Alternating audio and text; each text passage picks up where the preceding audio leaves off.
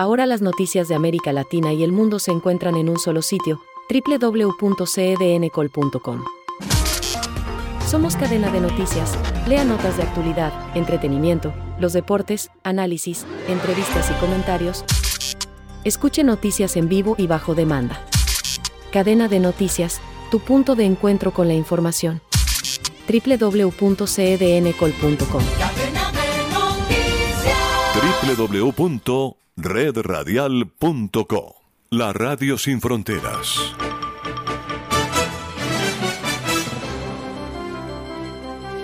Muy buenos días, queridos amigos de la Hora de la Verdad, como siempre, pero tal vez más que nunca, llenos de noticias y de temas importantísimos para el porvenir de Colombia. Empezamos. A todos ustedes, mil gracias, doctor Fernando. Muy buenos días para usted, para cada uno de los oyentes que ya se ha conectado a nuestras plataformas de YouTube y de Facebook Live. Muchas gracias a cada uno de ustedes por estar ahí pendientes y ya dando los buenos días con una buena taza de café. Ahí los estamos leyendo constantemente. Recuerden darle like a nuestras publicaciones en YouTube, por supuesto seguir nuestro canal y también compartir la información. Hacer parte también de la comunidad de WhatsApp de la Hora de la Verdad. Es muy sencillo, simplemente usted tiene que escribir al siguiente número de celular para que usted tome nota y así pueda compartir nuestro contenido.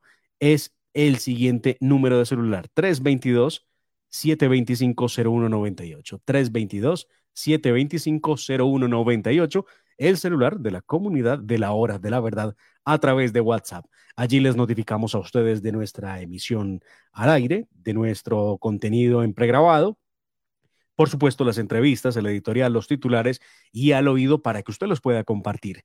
Recuerden, estamos en nuestras redes sociales, @Hora de la Verdad, en Twitter y también La Hora de la Verdad Oficial en Instagram. Para quienes son amantes y les gusta el sistema podcast, estamos en los podcasts a través de Spotify y a través de Apple Podcasts está La Hora de la Verdad para que usted pueda disfrutar de nuestro contenido. Y recuerden, como siempre, agradecidos con ustedes por el aporte que nos hacen a través del sistema Baki, www.baki.co. Allí, desde los 25,000 pesos, su nombre y su email, usted puede aportar mensualmente para que la Hora de la Verdad siga al aire todos los días. En Colombia, 6:03.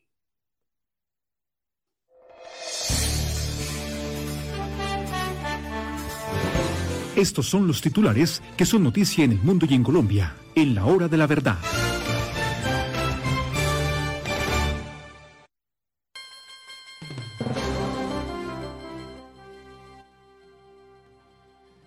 Queridos amigos, como les decíamos, muchas noticias y muchas noticias de extrema gravedad que no se tratan con el rigor que debieron en otros medios. ¿Por qué y para qué arma Rusia a Nicaragua?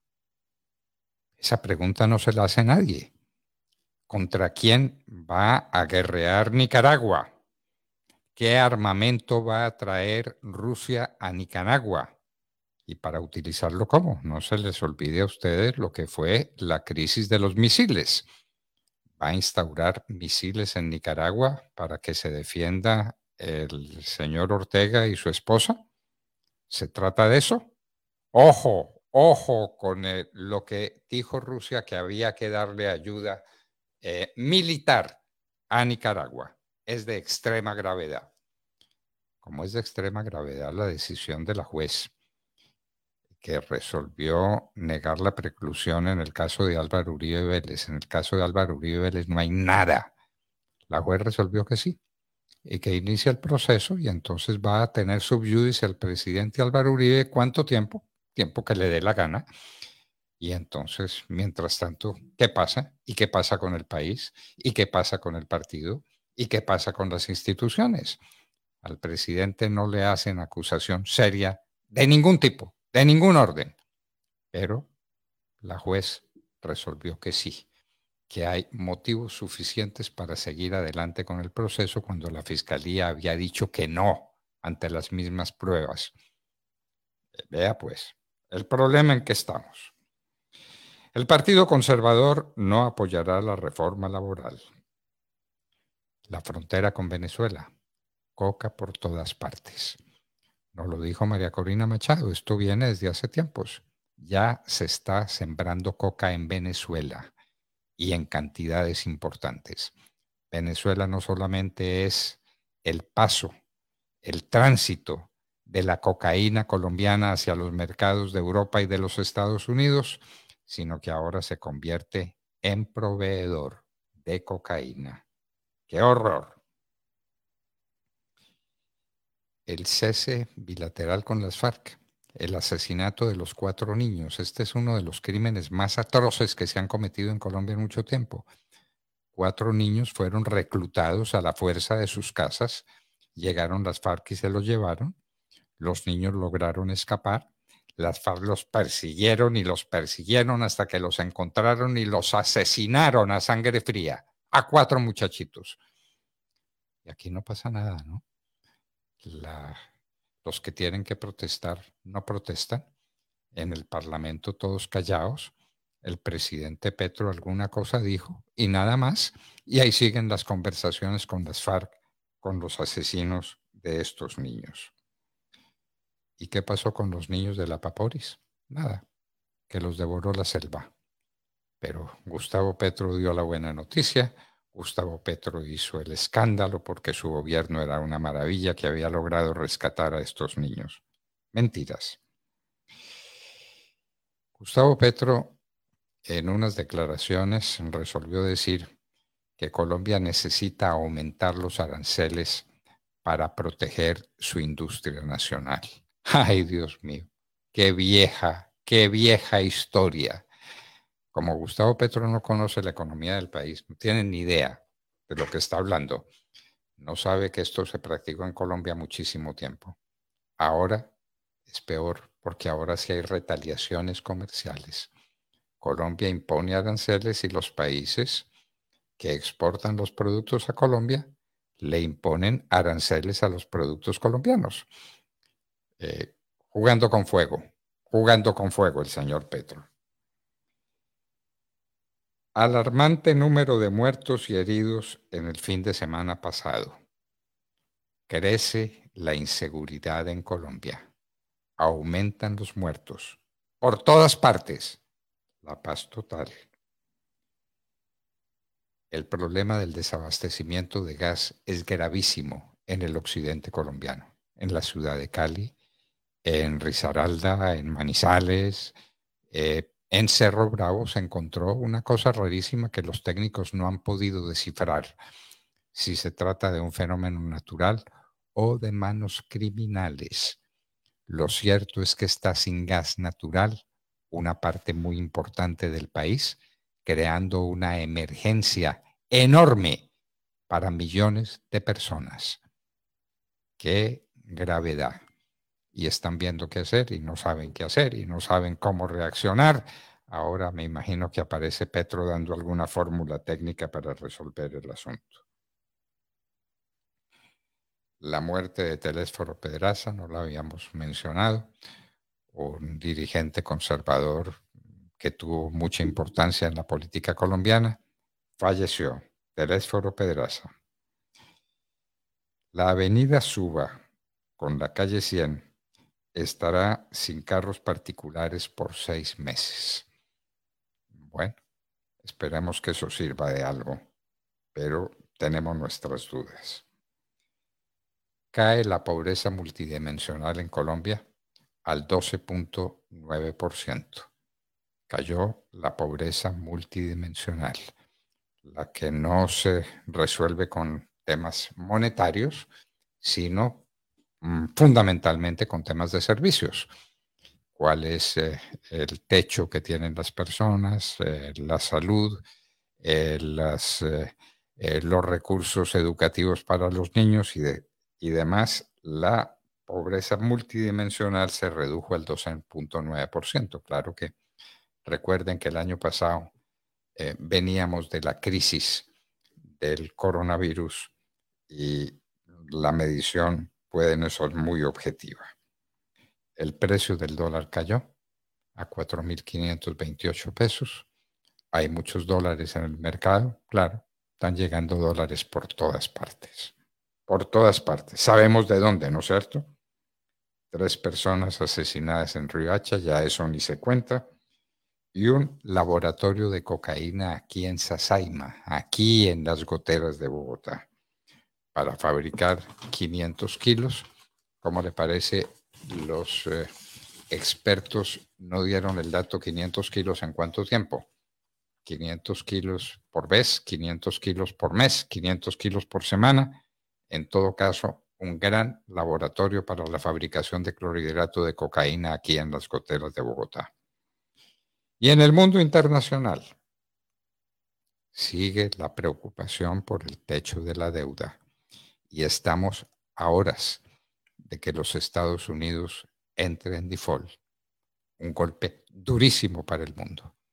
Y esto en manos de Biden y del presidente de la Cámara de Representantes, que es un personaje pues muy poco atractivo y muy poco tranquilizador. ¿Van a llevar a los Estados Unidos al default? Pregunta. Alerta por el volcán Popocatépetl. La alerta continúa. Los aeropuertos de la Ciudad de México están paralizados. Cantidades de ceniza, explosiones no tan graves como pudieran ser, pero gravísimas. Eso es lo que está pasando con el famoso Popo. Orden de aprehensión contra Genaro García Luna y 60 más por peculado en México. Qué grave. Se estrella en España un avión F-18, lo último en aviación militar.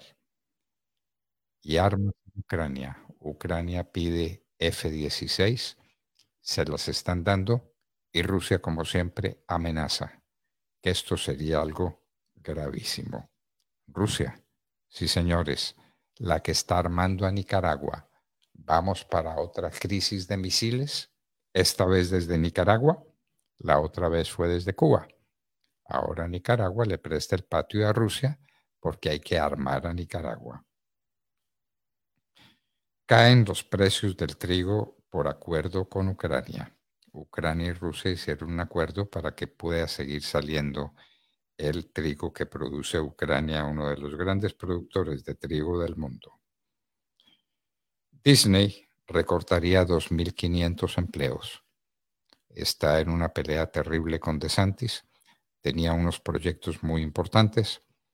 Disney entra en crisis en esos proyectos y suspende 2.500 empleos. Argentina se prepara para elecciones. Las elecciones de Argentina. Hablaremos pronto con nuestros amigos argentinos.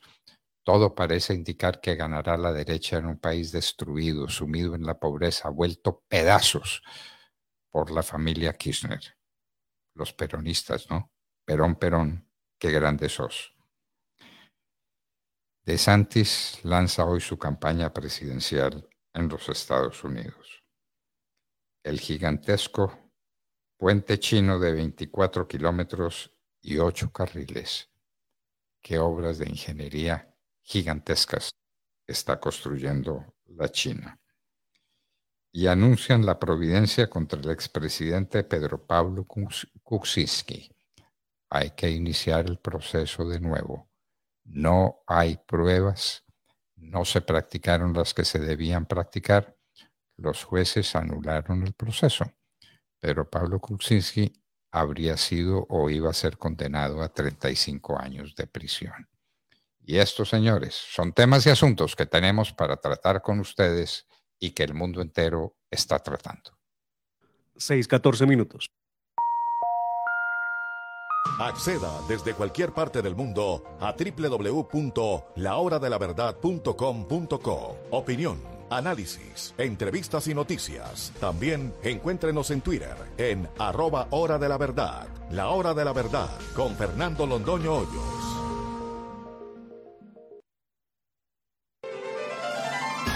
Los personajes que son noticia están en La Hora de la Verdad.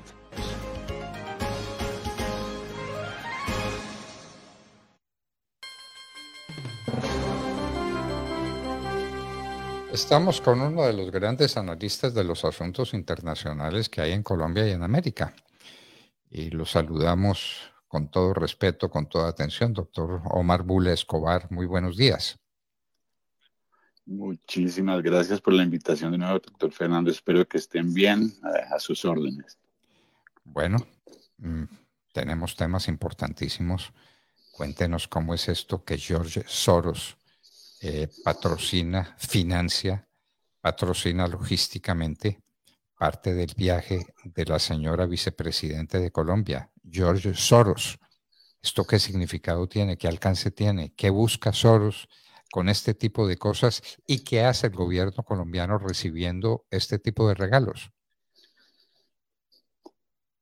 Pues, doctor Londoño, la historia de Soros es muy larga en Colombia y financia muchas cosas, no solo este viaje. Este viaje es de las últimas cosas que ha financiado.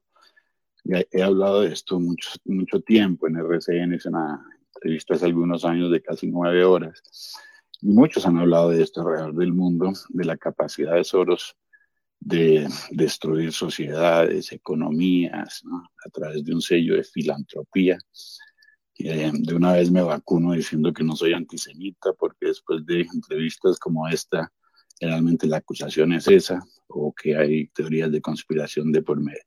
Soros ha financiado mucho en Colombia y desde hace mucho tiempo. Soros ha estado detrás a través de su Open Society Foundations, una ONG enorme, ¿no es cierto?, al cual ha metido miles de millones de dólares, ha estado involucrado, inclusive antes, es difícil saber a qué punto estaba involucrado, porque las cosas se hacen detrás de otras bambalinas, pero otras más abiertas, ¿no es cierto?, en la cual implementa esa agenda, en general ataca los valores de Occidente, acaba con las democracias, muy aliado a la izquierda internacional y muy interesado en el narcotráfico. Está acá antes del proceso de paz y muy influyente en todo el proceso de paz. Si uno lee el acuerdo de paz, ve muchas de las políticas de George Soros y del globalismo, por extensión, que se reflejan ahí, en el acuerdo mismo, ¿no es cierto?, incluyendo cuestiones de género. Yo no sé si se acuerda del doctor de la calle hablando de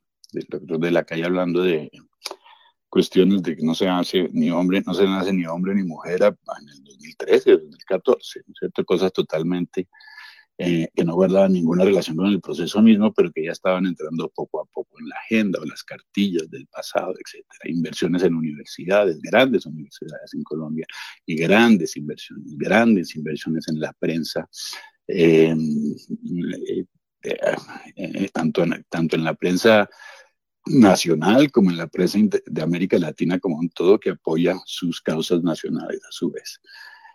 Muy involucrado en el negocio de la droga, en el asunto de la droga y en la agenda de la droga, ¿no es cierto? Que se dio ese crecimiento de la droga, se dio concomitantemente con el proceso de paz. Vimos que fue a partir de eso, de 2012 más o menos, que se empezaron a multiplicar los cultivos y la producción, al punto que estamos hoy de 40.000 más o menos a 250.000 hectáreas. Hay detrás de esto políticas muy claras relacionadas con la legalización de la droga. Él ha sido el abanderado a nivel mundial, está detrás de la legalización de la marihuana. Y todo esto, como mencioné al principio, con una especie de sello filantrópico, pero sin lugar a duda con fines ulteriores que tienen que ver con los grandes negocios que implica su legalización. La marihuana hoy tiene un mercado de 150.000 o más millones de dólares legal, marihuana medicinal. Se está liberando el consumo también para el consumo civil en muchas partes, Canadá, estados de Estados Unidos, etcétera. Todo esto con una gran influencia por parte de él. Ejemplos como el de Portugal, es un ejemplo que puso el presidente Petro, es un ejemplo que pone en la agenda de Soros, ¿no es cierto? Uno, cada que el presidente Petro habla de la droga y de la necesidad de legalizar, no crean que es una cosa original, pero para nada. Simplemente refiéranse a los discursos y al credo de Soros, que lo maneja sobre todo a través del Global Policy Forum and Drugs, una reunión de expresidentes y líderes que manejan el tema de la droga, en el cual participa además César Gaviria, Juan Manuel Santos, etc. Juan Manuel Santos muy ligado a George Soros, es más, se sienta en una mesa directiva del Open Society Foundations directamente. Iván Duque, sin lugar a duda, lo apoyó, y lo apoyó explícitamente, apoyó su política de fronteras abiertas. Y ahora vemos a Petro, lo que vemos es una línea continua, muy, muy clara, ¿cierto? Y una influencia muy grande a nivel de las elecciones, a muchos niveles. A nivel financiero ni hablar, ¿no es cierto?, que es su especialidad. Pero también en el proceso electoral, el Open Society Foundations hace parte de la misión de observación, el Open Society Foundations hace parte de la consejería en la política de drogas. Tuvimos una viceministra de Relaciones Exteriores también, que se sentaba en el Open Society. Es ubicua la cosa de Soros. Ahora, esto es el corolario, corolario no, porque quién sabe qué sigue, pero en todo caso lo último que pasó, el financiamiento del viaje de la vicepresidenta, primero que todo tiene un simbolismo enorme. Soros no hace las cosas de un día para otro, trabaja además como una hormiga, ¿no?, construyendo o destruyendo y destruyendo. Digamos. Y esto tiene que ver mucho con el simbolismo de su promoción de la teoría crítica de la raza. En Estados Unidos es muy presente a través de Black Lives Matter y otros movimientos, pero también en Europa. Y aquí obviamente tiene una oportunidad de oro de aprovechar la coyuntura de una vicepresidenta de color para ir al continente de color.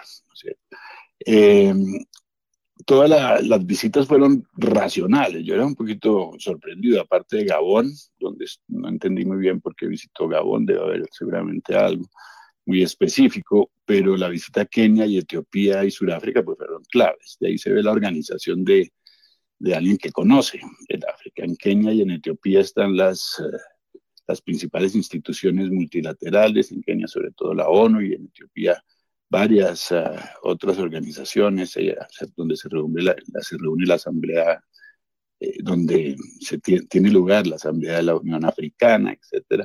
Y Sudáfrica obviamente un gran poder. No fue todo simbólico solamente, o digamos que fue simbólico de varias maneras, aparte del gran simbolismo de la cuestión de la raza, involucrada obviamente de manera muy clara. Llegó, por ejemplo, a un supuesto acuerdo con Sudáfrica para apoyar estos acuerdos con el que se están, o estos diálogos con el ELN. Dudo que Sudáfrica, el presidente Ramaphosa, sepa con quién se está metiendo. Es muy difícil negar un pedido de ayuda para la paz, pero yo siempre he sido muy escéptico de la comparación cruda de procesos de paz de otros lugares del mundo como Irlanda y Sudáfrica, que lo mencionan todo el tiempo, como garantía de un proceso de paz exitoso en Colombia. Las situaciones son totalmente diferentes, los contextos totalmente diferentes, y en ese sentido también es simbólico, como lo mencioné anteriormente. Ahora, la apertura de la embajada en Etiopía, pues desde un punto de vista muy general tendría sentido. Ahora, desde un punto de vista práctico y real, yo viví en Etiopía 2 años. Y conocí las entrañas de ese círculo diplomático de Etiopía, y Chávez también había abierto oficinas en el África, embajadas en el África por todas partes. Se veía a los diplomáticos venezolanos básicamente cruzados de brazos, ¿no es cierto?, asistiendo sí, muy activos en toda la vida nocturna. En todo caso, hay que ver cómo se justifica una inversión que no debe ser pequeña para la apertura de una embajada, visto que sí se pueden establecer toda una serie de vínculos, pero no estoy seguro que eso haya sido la prioridad para un país con las necesidades a nivel de relaciones internacionales como Colombia. Esto confirma que Soros está en Colombia. Lo que hace es confirmarlo y publicarlo. No solo soy yo, hay mucha gente que ha hablado de este tema en el pasado. Ese tema es, como les digo, no solo concierne a Colombia, concierne a todos los países de la región. El propio presidente Bukele habló de Soros y de su control de los medios en América Latina, ¿no es cierto?, explícitamente. Y habló de las ONGs de Soros en El Salvador, explícitamente. Voy a sacar un video en estos días donde hablo de eso como precisamente una de las razones del éxito de sus políticas. Porque es obvio, la penetración de Soros a través de la prensa, hay un dominio de la prensa a nivel global, exceptando obviamente países como la China y otros, pero un dominio directo o indirecto de ¿no es cierto? Y como digo siempre, los argumentos son teorías de conspiración, antisemitismo y ahora se le añade el racismo. O sea que no, a mí mismo me atacaron en ese sentido, a Isabel Cuervo, una periodista conocida colombiana también, al propio Elon Musk, ¿no es cierto?, que habló de Soros abiertamente hace unos días diciendo, este señor odia a la humanidad. E inmediatamente fue tildado de antisemita. La cosa esa, la gente va a tener que entender tarde o temprano, ¿no es cierto? Para mí, que entiendan tan tarde es un poco penoso, porque, como digo yo y otras personas y yo, lo hemos dicho repetidamente. Lo que pasa es que también hay un manejo magistral de la información por parte de sus organizaciones, en el sentido de diluir lo que hace y pintarlo de filantropía. El hecho de que Soros es un factor disruptor en las democracias occidentales y que ha declarado abiertamente querer acabar con la pirámide de valores de Occidente, tiene que ser reconocido, y su influencia en nuestros países, en unos más que otros, en Colombia, como digo, es ubicua.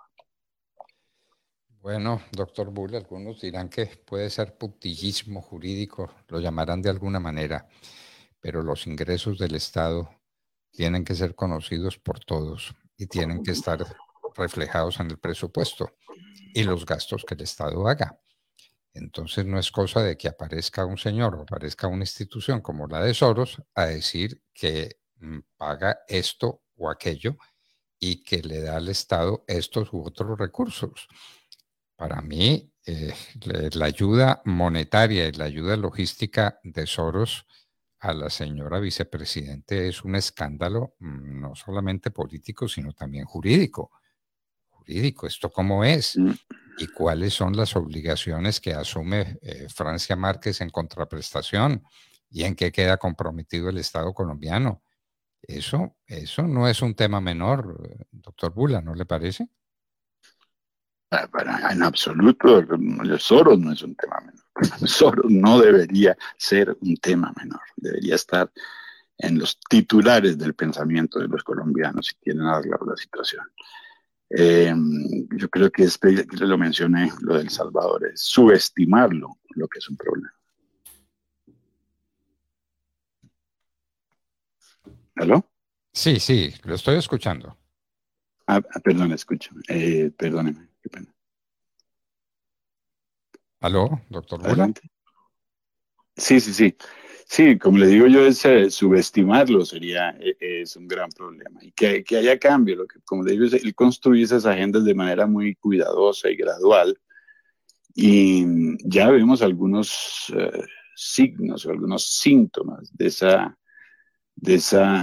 utilización de la raza como herramienta para dividir sociedades. Lo ha hecho en Estados Unidos de manera permanente, con financiamiento billonario de muchas de sus causas. Totalmente de acuerdo, nunca hay, no hay favores gratis por parte de George Soros, de eso podemos estar seguros. Bueno, eso puede ser lo que tenemos. La señora Francia Márquez se va para el África, le queda faltando dinero, y tranquilamente dice que George Soros se lo ofreció y que le dio el dinero que le faltaba y que la apoyó logísticamente para su viaje al África.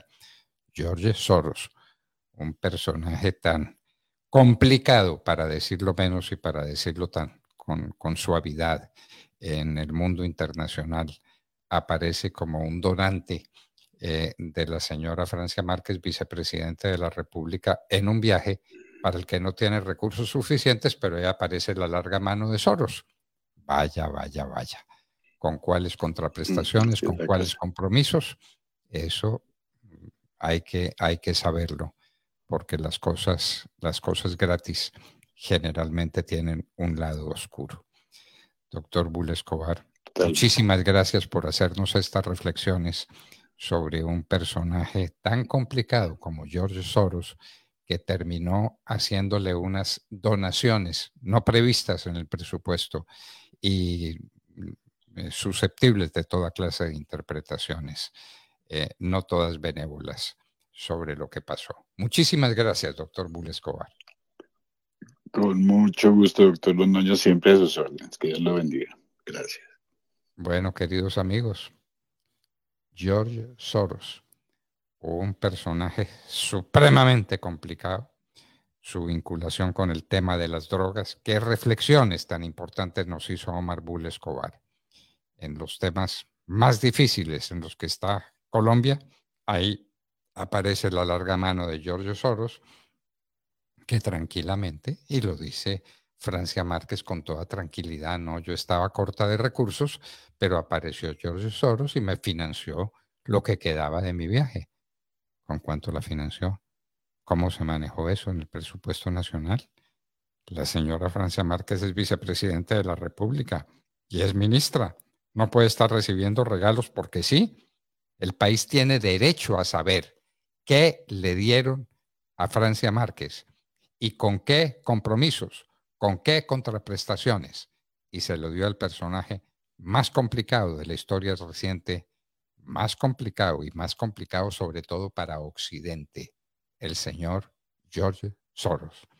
El doctor Omar Bula Escobar, analista internacional, estaba con nosotros en la Hora de la Verdad. 6:31 minutos. Para aquellos que les encanta la aventura y la diversión, con Fenalco Valle la gente te invita a conocer la nueva zona camping en el Hotel y Centro Recreacional Yanaconas, la mejor opción de descanso y entretenimiento.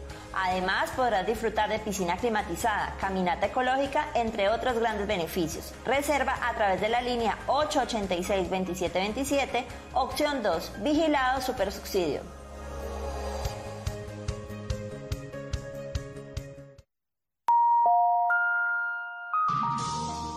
Participa en los sorteos de fabulosos premios con el ahorro ganador del Banco Popular. Siempre se puede. En la Hora de la Verdad llega el editorial de Fernando Londoño.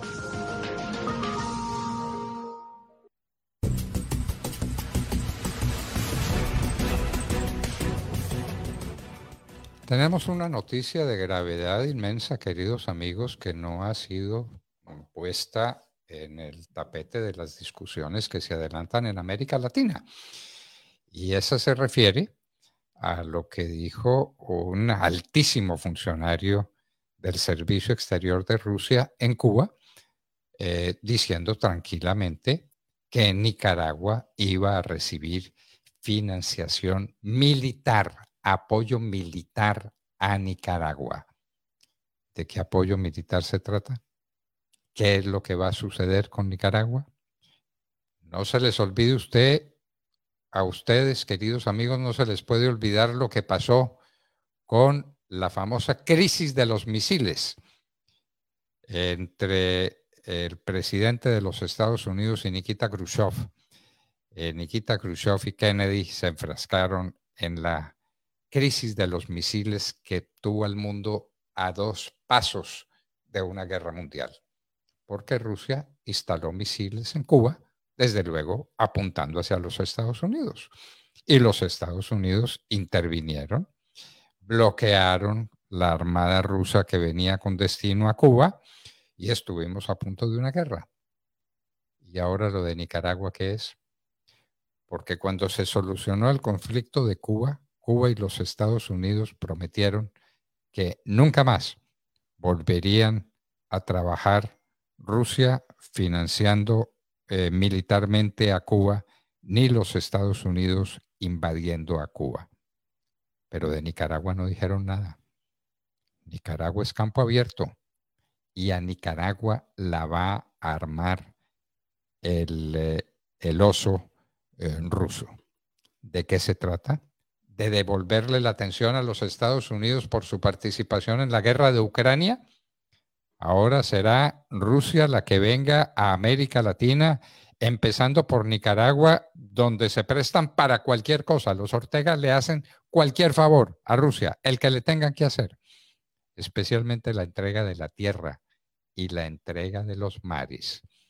¿Vendrán buques de guerra rusos a Nicaragua? ¿Para defender a Nicaragua de quién? ¿Para protegerla contra quién? ¿Cuál es la ayuda militar que se le va a dar a Nicaragua y con qué objetivos? Nadie ha dicho nada. Los Estados Unidos están muy preocupados con el techo de la deuda, están muy preocupados con muchos asuntos internos, con la lucha entre republicanos y demócratas, al borde de una situación catastrófica que puede conducir al default de la economía más grande del mundo, como para pensar en lo que suceda en Nicaragua. Pero Rusia lo dijo, Rusia lo advirtió, va a armar a Nicaragua. ¿Contra Colombia será? ¿Será una amenaza contra Colombia? ¿Será que viene una sentencia de la Corte Internacional ampliando las aguas de Nicaragua en contra de las aguas de Colombia? Y esas aguas van a soportar buques no mercantes, sino de guerra rusos. ¿Qué es lo que va a pasar? ¿Qué es lo que está sucediendo? Hay que abrir los ojos. La situación, queridos amigos, es de gravedad extrema. Cuando se dieron cuenta en los Estados Unidos de lo que estaba pasando con los misiles cubanos, los misiles rusos en Cuba, ya parecía demasiado tarde. Y lo que se desencadenó fue una situación que, les repito, estuvo a punto de conducir al mundo a una guerra mundial.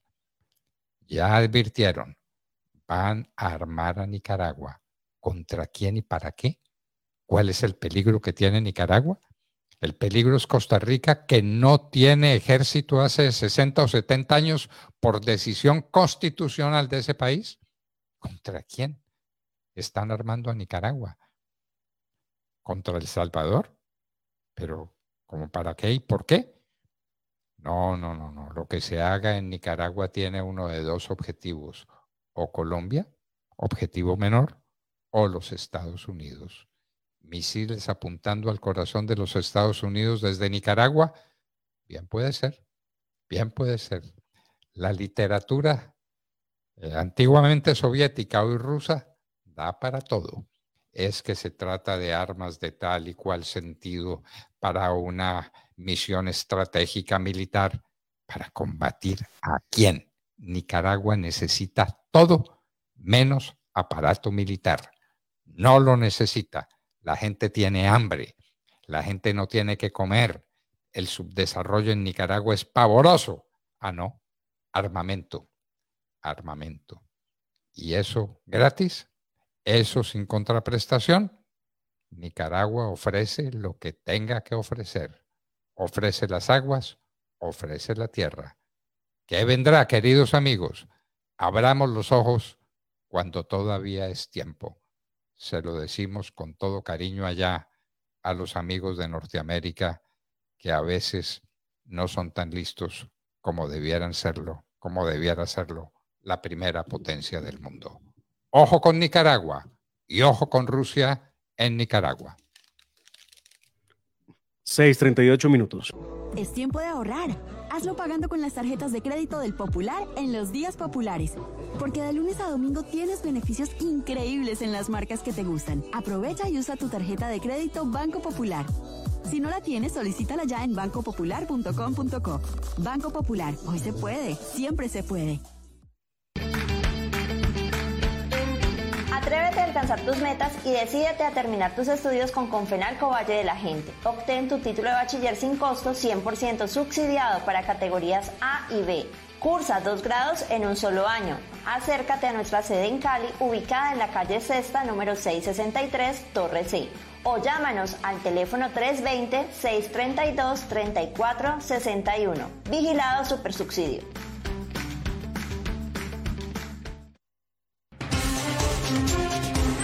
Metal Deck de Acesco, el entrepiso que se adapta a todo tipo de estructura en una presentación de Al Oído.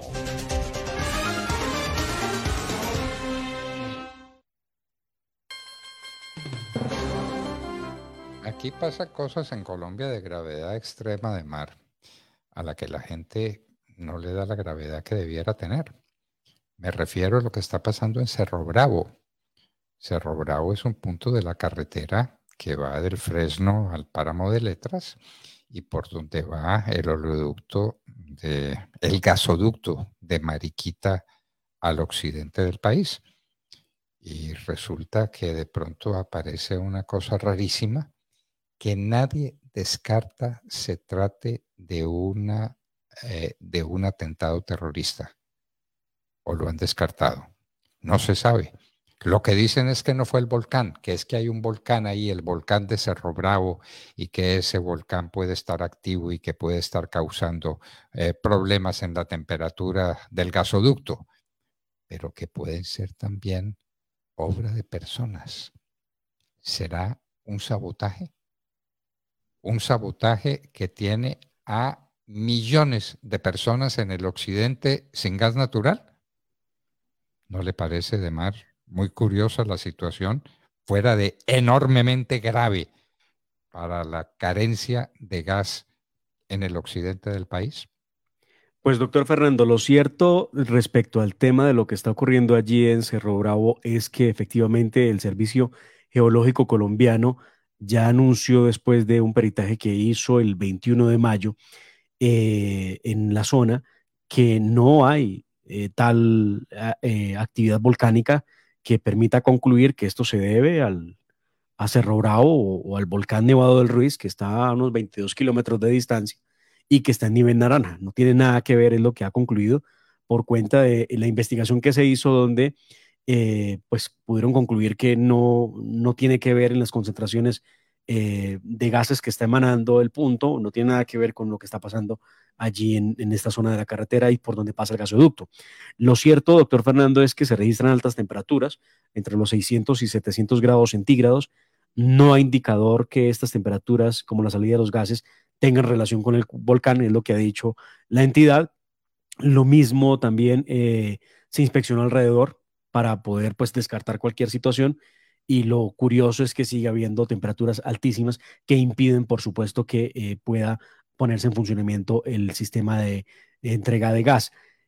Por ahora no se descarta que esto sería mucho más grave todavía, como usted lo anticipa, que esto tenga que ver con manos criminales.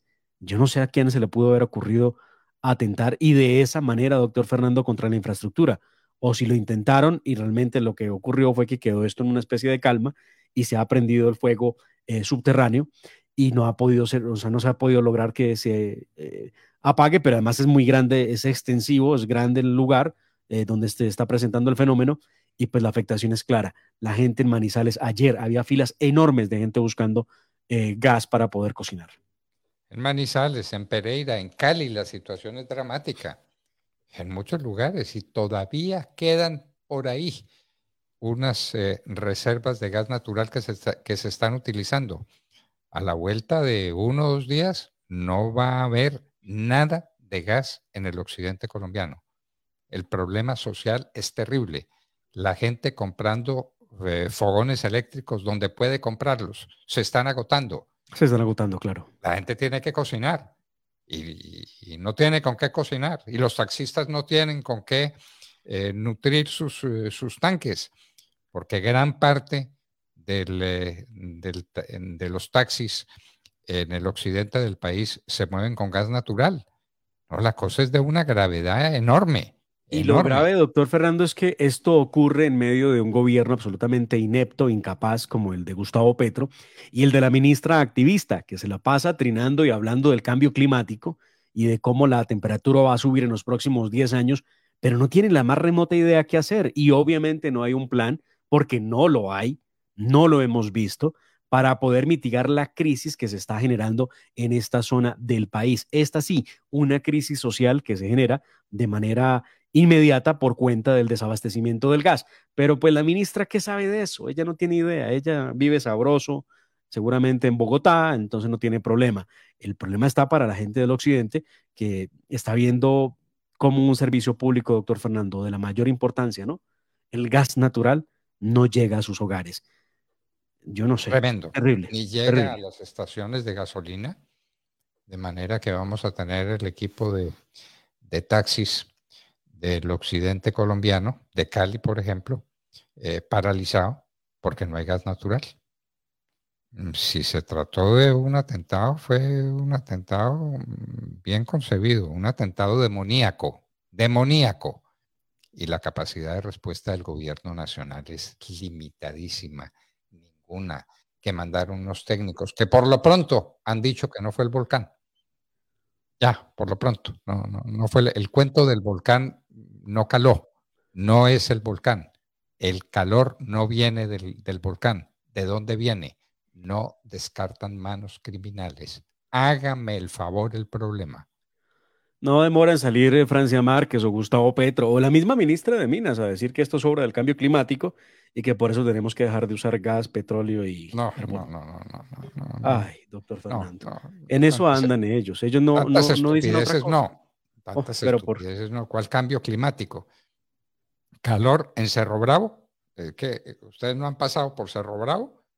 Como pasé por ahí decenas de veces. Sé el frío de Cerro Bravo. Eso queda a nada del Páramo de Letras. Cerro Bravo queda llegando al Páramo de Letras. ¡Qué horror! ¡Qué horror! Y qué incapacidad la del gobierno. Es que estuvieran ya los mejores técnicos, toda la gente dedicada a ver qué solución puede tener eso.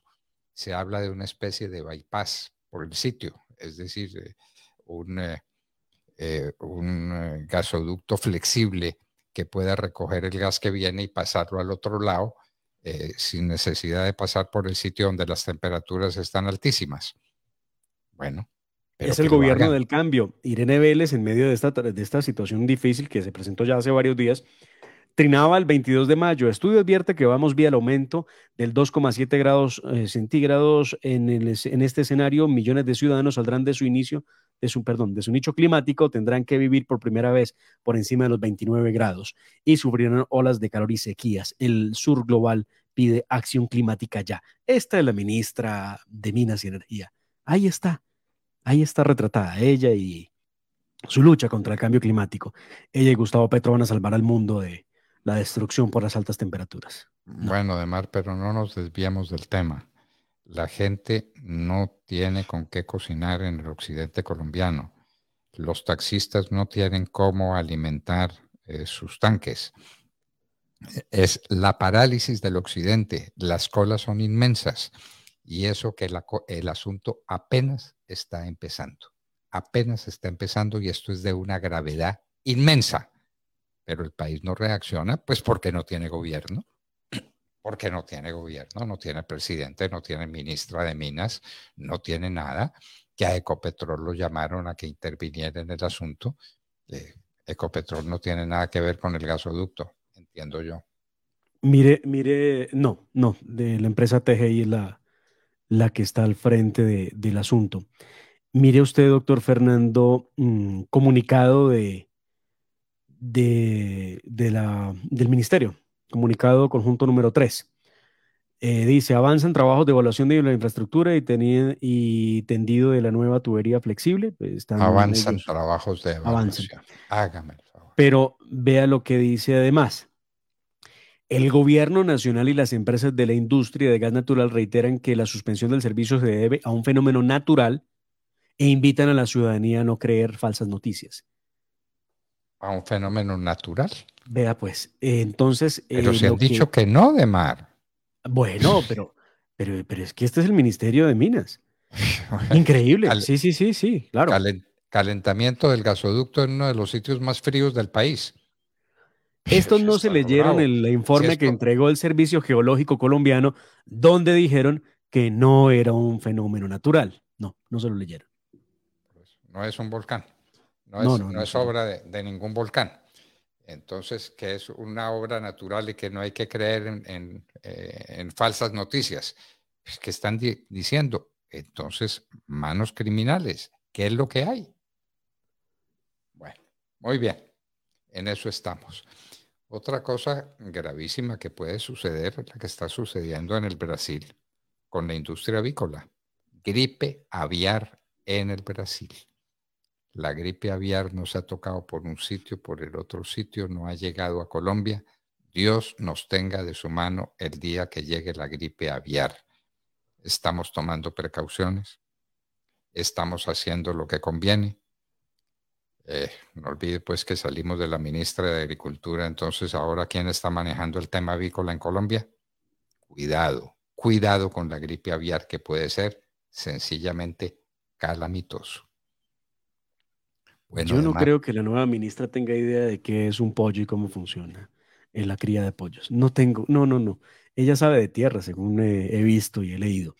pero de temas agrícolas, doctor Fernando, muy, pero muy poco. Bueno, y temas pecuarios menos. Que tenga expertos, que tenga gente que esté trabajando en el asunto y que esté dando recomendaciones.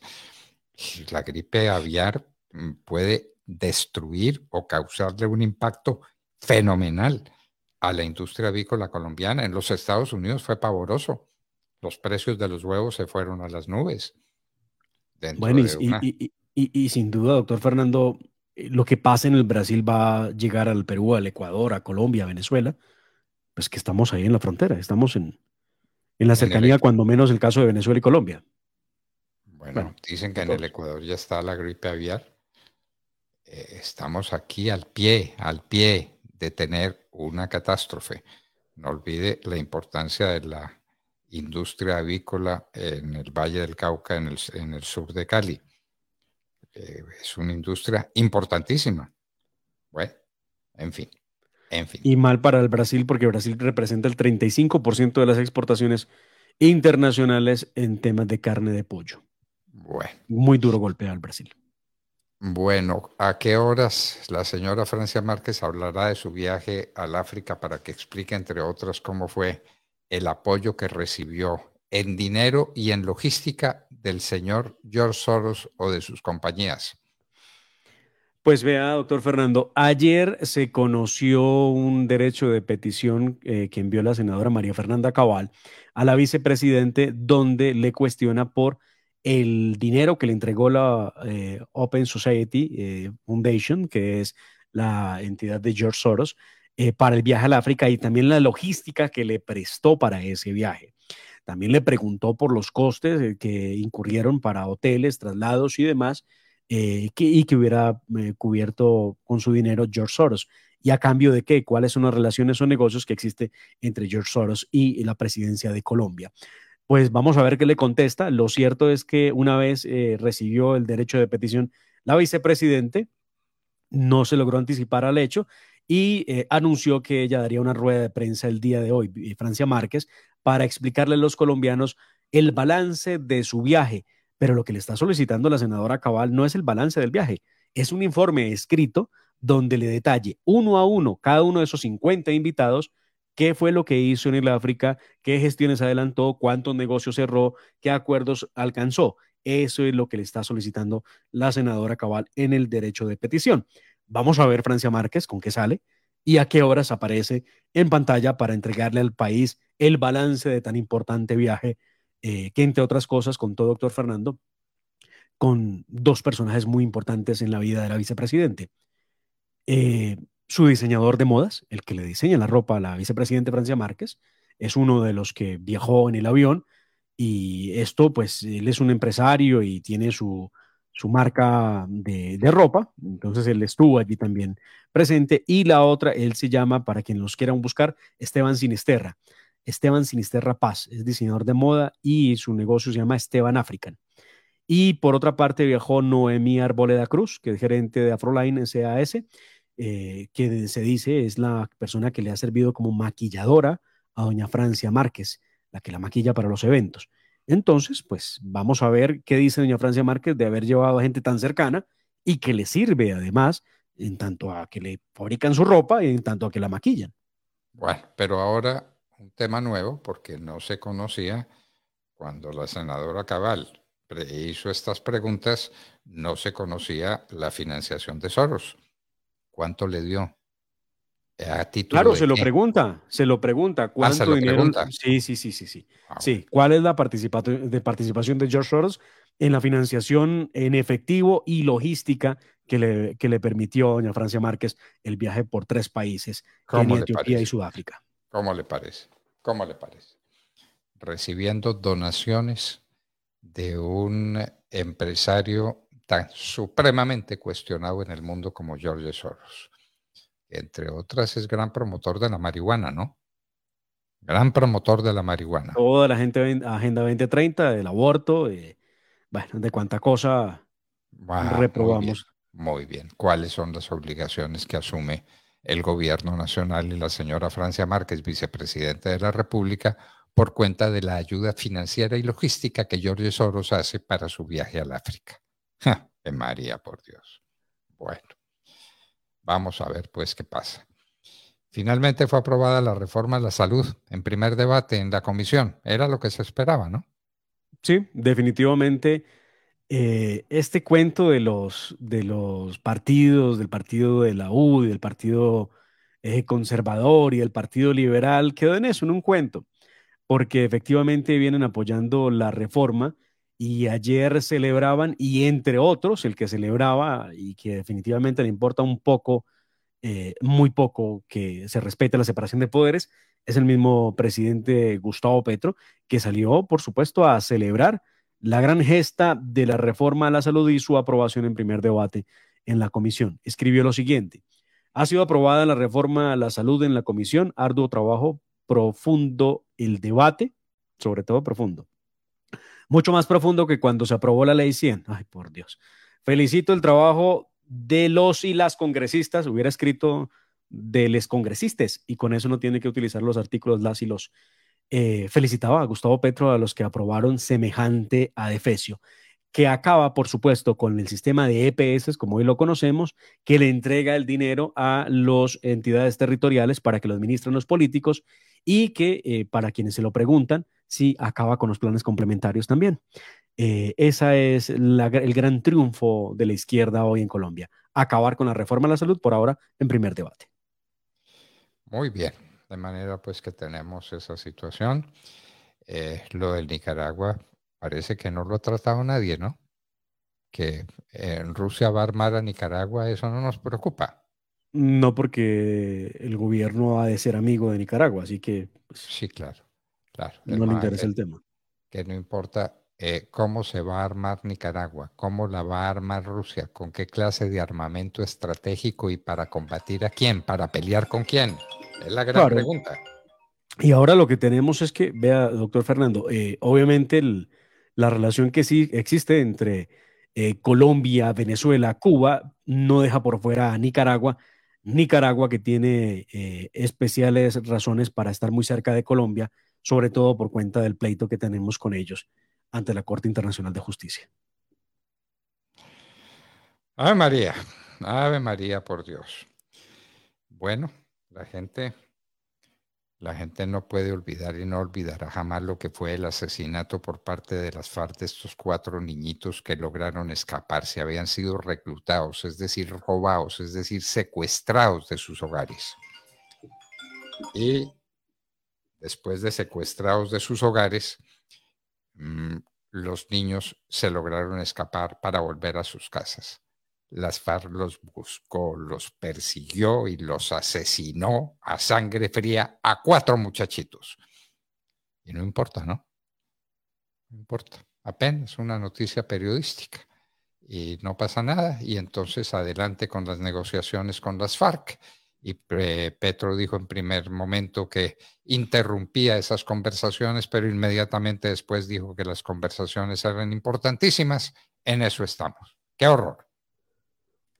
Pues eso sirvió, la muerte de los 4 niños sirvió de excusa para que Gustavo Petro y su comisionado de paz, Danilo Rueda, le enviaron una carta muy amorosa al terrorista Iván Mordisco, al que califican de señor, y con el que pretenden iniciar negociaciones de paz cuanto antes.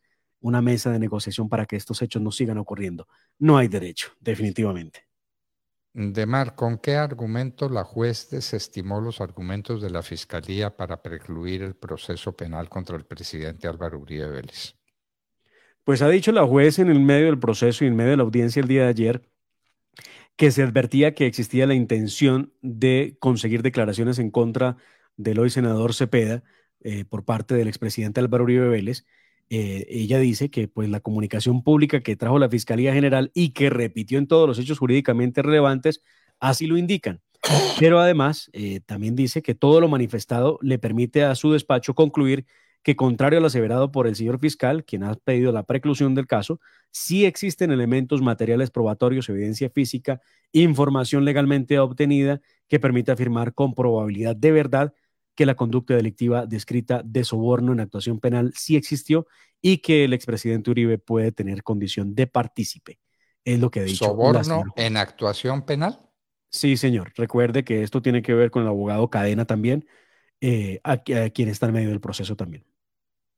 Por eso, pero el presidente le habría pagado a quién para conseguir una prueba. El presidente está averiguando o no puede averiguar. Nosotros averiguamos cosas como periodistas. Cualquiera tiene el derecho a averiguar cosas, a preguntar, a enterarse. ¿Cuál es el problema? ¿En dónde está el delito del presidente?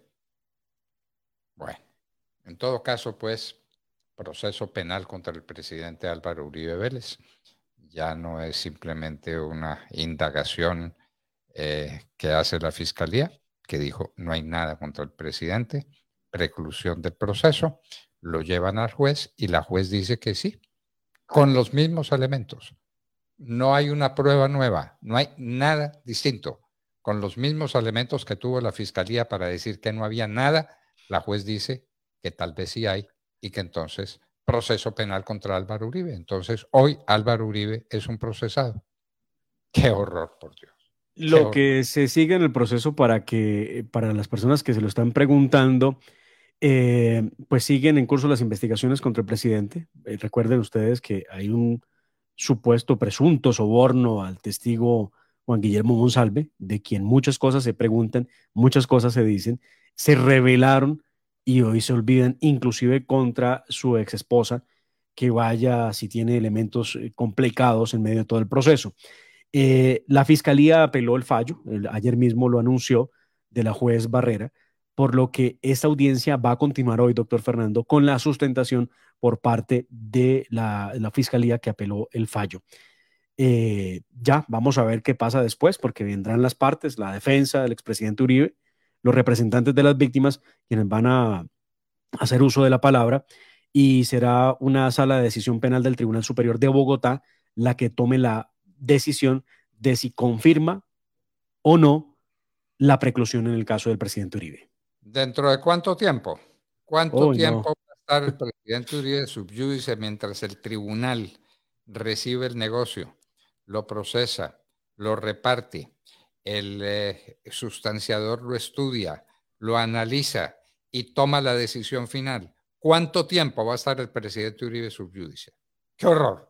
No, y bueno, y pensemos que el tribunal afirme o tome la decisión de la juez en el caso, pues en ese escenario la situación viene a lo siguiente: el caso vuelve a la fiscalía, se tiene que designar a otro fiscal, este sería el encargado de decidir si presenta una acusación ante el juez del circuito o si con unos nuevos argumentos y nuevas causales puede intentar otro escrito de preclusión en el caso del expresidente Uribe. Lo cierto, doctor Fernando, es que esto no es asunto de mañana o pasado mañana o la próxima semana.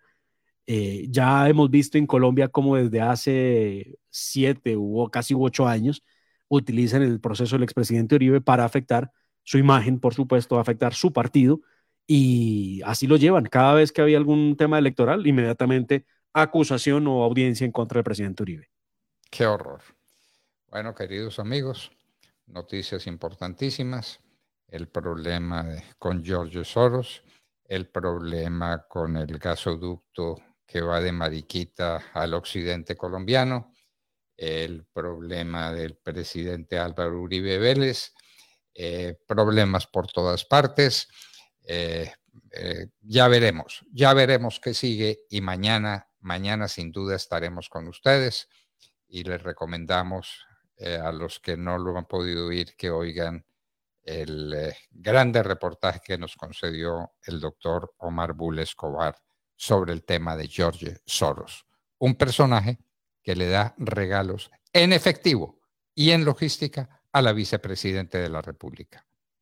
Demar, ¿me equivoco mucho o hay de por medio un delito en ese caso? Los funcionarios públicos pueden recibir regalos de entidades que están interesadas en los asuntos internos del país. Evidentemente no debería, y vamos a ver cuál respuesta le dan. Bueno, da primero la señora vicepresidenta el día de hoy, y segundo, a la senadora Cabal, que le pregunta por la plata que George Soros le entregó. Vamos a ver qué le dice. ¿Y con qué legitimidad? Si aquí viene cualquiera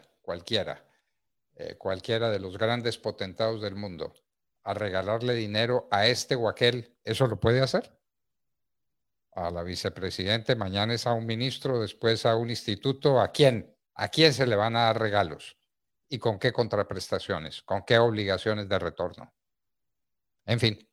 Queridos amigos, hasta mañana. Ahora las noticias de América Latina y el mundo se encuentran en un solo sitio, www.cdncol.com.